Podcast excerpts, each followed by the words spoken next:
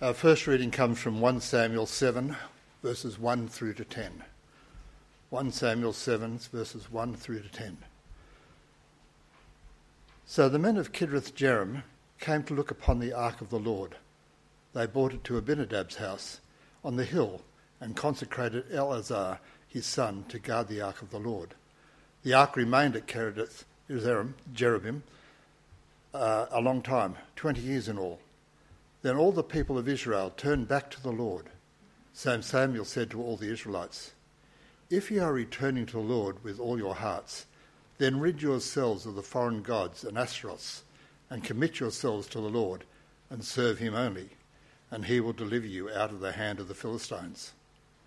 So the Israelites put away their Baals and Ashtaroths, and served the Lord only. Then Samuel said, Assemble all Israel at Mizpah and I will intercede the, the, with the Lord for you. When they had assembled at Mizpah, they drew water and poured it out before the Lord. On that day they fasted and they confessed, We have sinned against the Lord. Now Samuel was serving as leader of Israel at Mizpah. When the Philistines heard that the Israelites had assembled at Mizpah, the rulers of the Philistines came up to attack them. When the Israelites heard it, they were afraid because of the Philistines. And they said to Samuel, Do not stop crying out to the Lord, our God, for us, that he may rescue us from the hand of the Philistines. Then Samuel took a suckling lamb and sacrificed it as a whole burnt offering to the Lord. He cried out to the Lord on Israel's behalf, and the Lord answered him.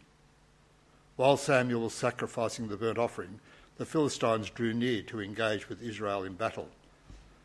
But that day the Lord thundered with a loud thunder against the Philistines and threw them into such a panic that they were routed before the Israelites.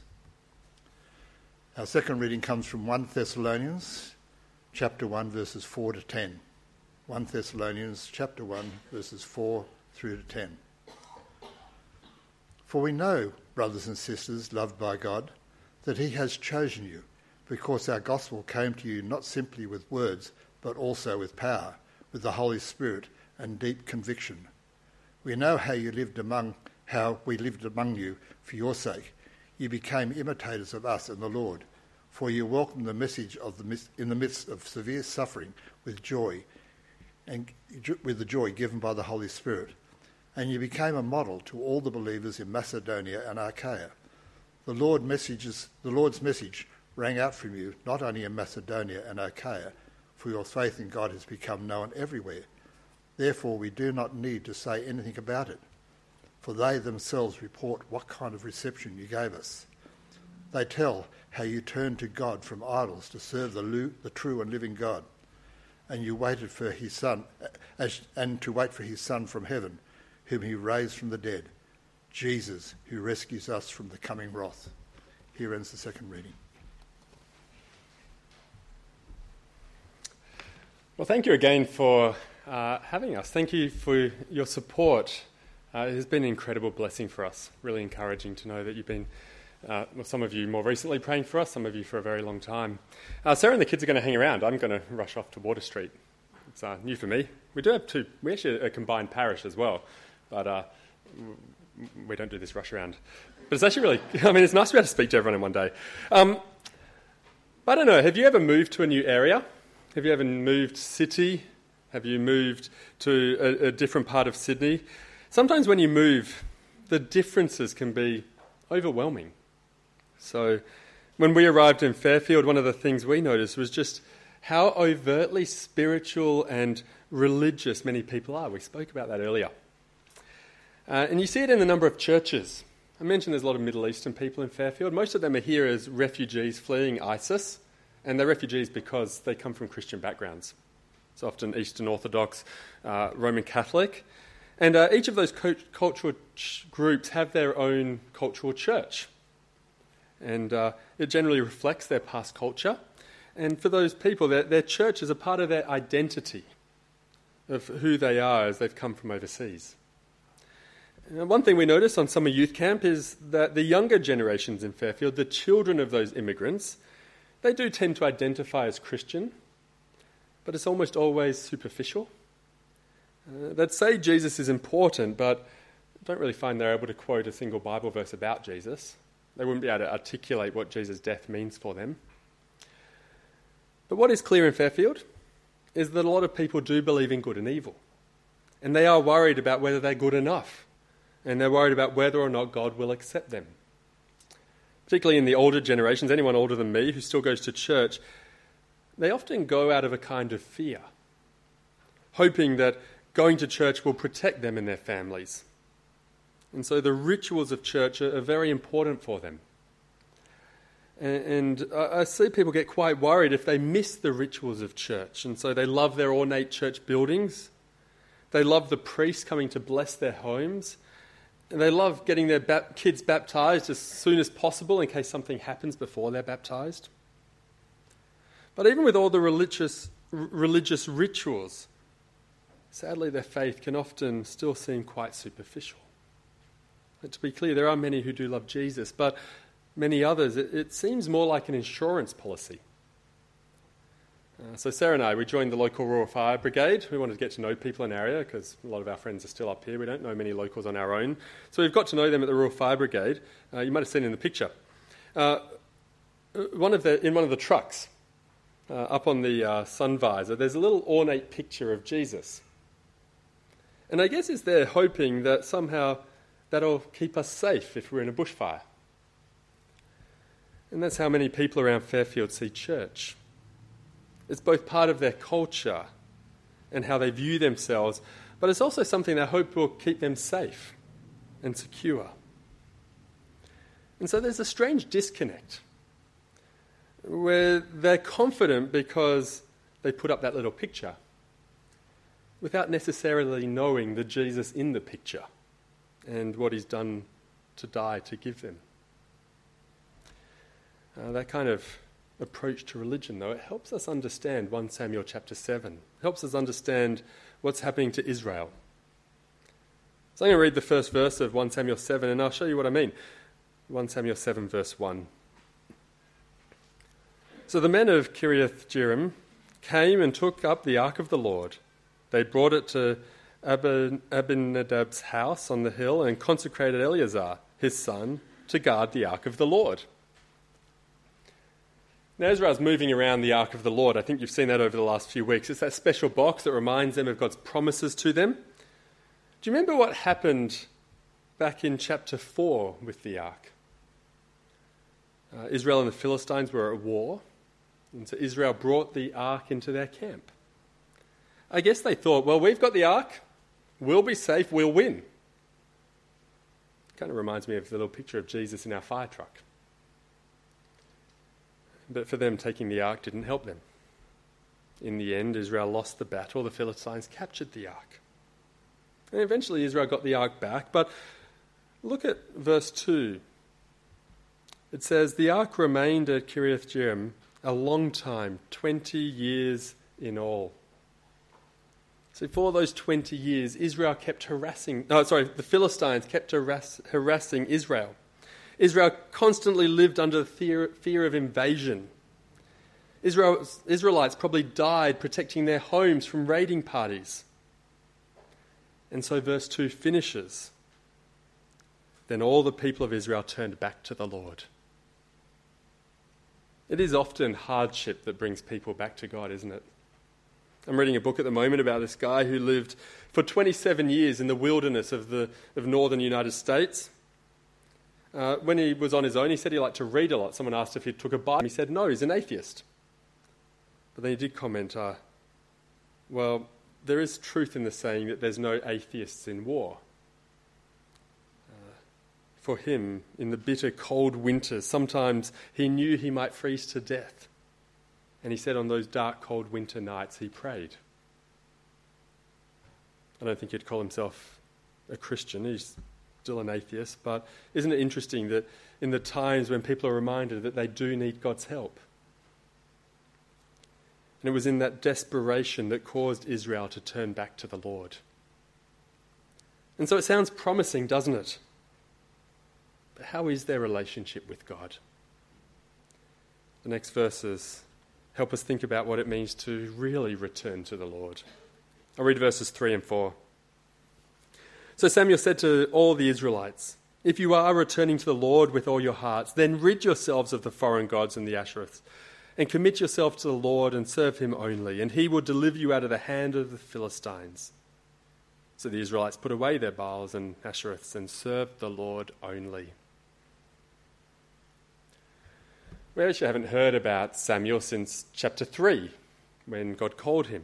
But now Samuel suddenly turns up on the scene because God has sent him to speak to the Israelites.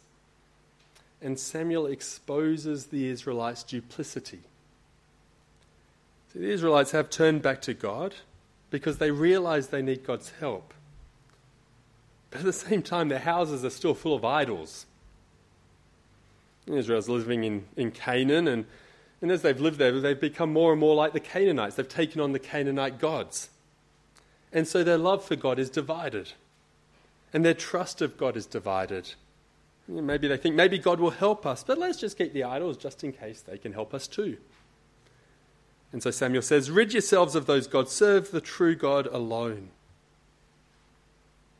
See, coming to God means more than just crying out to Him, it means recognizing that He alone is God. He alone can satisfy us and protect us. It is a question of who do you trust? Thinking about idols, we, we see a lot of them in Fairfield. There's lots of Buddhist idols in, in the particularly Vietnamese restaurants. Uh, people will leave out offerings of fruit and incense on the sidewalk.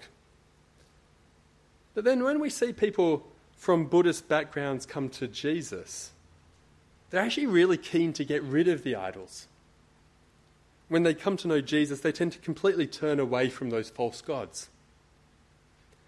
The duplicity is more often more evident in people who have grown up in Christianish culture. Sadly, in Fairfield, a lot of the rituals we see around us in the churches feels more like idolatry, like the little picture in the fire truck. That picture is treated like an idol. It might well have been taken to a priest to get him to bless it before it was put up there. And people feel safer because they have that picture there. And they end up, in a way, trusting in that picture rather than getting to know and be confident in Jesus for their good future. It's actually interesting also leaving Wahroonga and now coming back. We certainly see less idols around here, don't we? I wonder if that might change ever so slightly as there's more immigration into the North Shore. You might pick up more hints of it. But where is the duplicity in the hearts of people in Wahroonga? For those who live around here, what is it that people are likely to put their trust in? What's likely to divide their trust from God?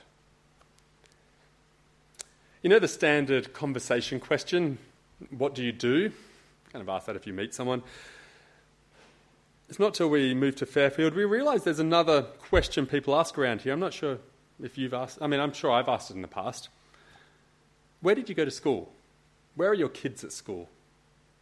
I'd encourage you to listen out for it. No, I've noticed it much more now that I've left because in Fairfield, no one asked that question. Maybe they ask it if they're actually thinking, like, where are we going to send our kids to school? For that, you know, while that decision making is going. After that, never comes up. Why is it a question on the North Shore? Because we often send our kids to school so they can get to university, where they'll make good friends, where they'll have a safe and secure future. You know, I'm all for education. We're talking a lot about which high school to send our kids to because some of them in Fairfield are interesting, say the least. But if Samuel came to here, came here today, would he see our hearts as divided? For Israel, it was a lot clearer. It meant get rid of the idols. That's an easy thing to do. For us, I'm not suggesting we unenroll our kids from their schools it's quite likely, actually, we're going to send our kids to a private school in, in high school, but there is a goodness in education and, and savings and mortgages. And so, when does it become idolatry? When would it make God angry? Perhaps the idolatry is that we feel we can be self sufficient and self reliant. We can act like we have no need for the God who created us. When Israel replaced God with idols, they were saying that their idol is better than God, or at least equal with God. That piece of wood that they made, somehow they thought could substitute him for God. For us today, we, we can start believing that education and money, the things we've created, is, can sub in for God. And even in Fairfield, we're seeing a shift as people become more affluent. They are slowly buying their houses. They're being distracted from knowing Jesus by the dreams of owning a house and getting a better job. And so it's actually becoming harder for people in Fairfield to want to know Jesus because they start believing that they already have everything they need without Jesus. So, as we're doing ministry in Fairfield, what is it that is going to help people return to the Lord? What is going to help us all not be divided in our love and trust of the Lord? Well, it is knowing what God has done to bring us back to Him and knowing how much more wonderful it is to live with Him. The next verses of 1 Samuel 7 is all about Samuel leading Israel back to God. I'm going to go through those verses reasonably fast. As I go, think about what God is doing through Samuel to reconcile Israel's relationship with God and, and think about the outcome of it all. So, first of all, in verse 5, 5, verse 5 Samuel says, He will intercede for Israel. And that's what Israel need. Their relationship with God is broken because they've worshipped the other gods, and God is angry with them. God's anger meant that they could not come before him, so Samuel is an intermediary between God and Israel, between those broken parties. And so, what does he do? In verse 6, Samuel gathers together them at Mizpah. And they fasted. It says they poured out water. I, th- I think that's part of the fasting. They even fasted from drinking water. Samuel is helping them see that re- that returning to God means a genuine recognition that they know they've done the wrong thing and they're grieved at it. In verse five, 7, we then see the Philistine em- enemies threaten them again. And so this time, how does, how does the Israelites respond?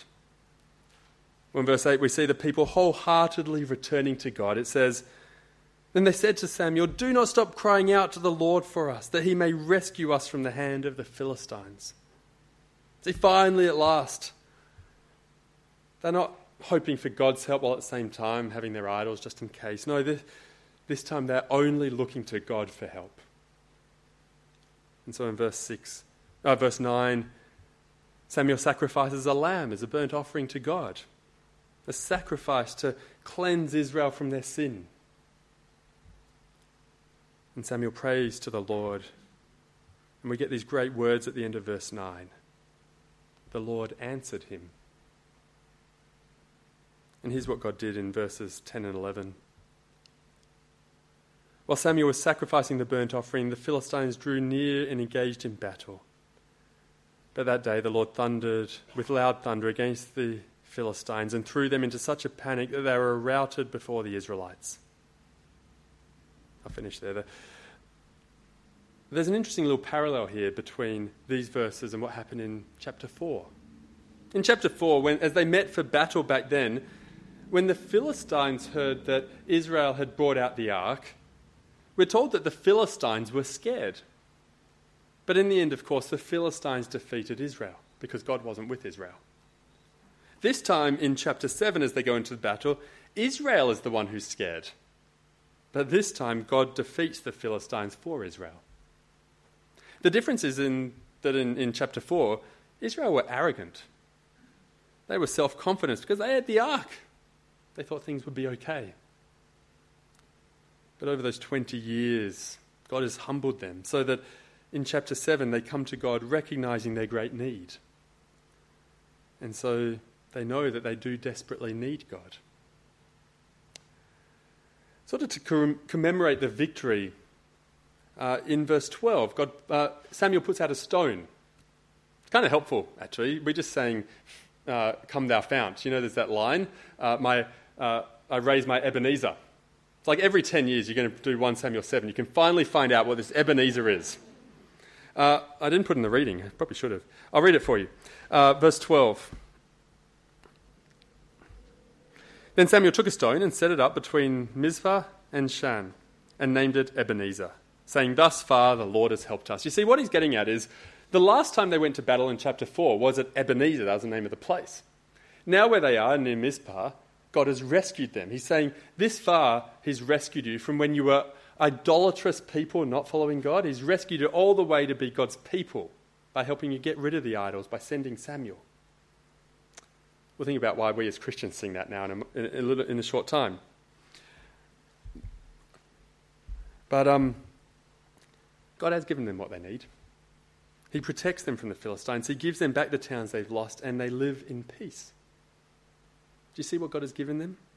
He's given them peace and safety and security, the things they wanted, the things they. because He's given them the leader they need. See, Israel was at war, but they didn't need a great general. They didn't need an economic genius. They needed a leader who would lead them in living as God's people. And so this day we read about in 1 Samuel 7 is a great day because God gave them Samuel. And after that, verse 15 says that Samuel continued as Israel's leader all the days of his life. And so things were good for Israel for the, for the rest of Samuel's life. There's a hint about problems coming up for Israel. See, God gave them Samuel as a leader, but what happens when he dies? Guess you'll have to find out next year when you come back to 1 Samuel 8. A little bit of a hint. Uh, their history turns into a yo yo, up and down. When they have a leader who follows God, things go well. When they have a leader who abandons God, things go terribly. And so that's why the Old Testament is always looking forward to a greater leader. See, as I was describing Samuel, I wonder if you noticed there's hints of that being a description of Jesus, what he's done for us. And there's no accident. God gave Samuel to show us what a leader looks like for God's people, so that when we see Christ Jesus, we recognize why Christ Jesus is so good. So, in Mark chapter 1, Jesus came warning people repent, turn back to God, repent and believe the good news. And his whole life was leading to his death on the cross, where he died as the once for all sacrifice for sin. And he rose back from the dead, so he now rules over everything as the ultimate leader, over every power and authority. And he's seated at the right hand of God, where he continues to intercede for us. And so we sing, we raise our Ebenezer to show, to remind us where God has brought us from. Our Ebenezer is not a stone, it's, I guess it's, what is it, Christ Jesus on the cross. He's saved us from sin and brought us to being God's people. And he promises a future where there will be no more pain or suffering, a future of peace, living with God forever. You see how Samuel is a, shadow of Christ Jesus. Can you see how uh, someone's shadow you get an, you'll see their shadow, you get an idea of what they look like, but you have to see the person to see them in all their glory. And so he's the leader we all need. The leader who will lead us to God. He's the leader we need in Fairfield.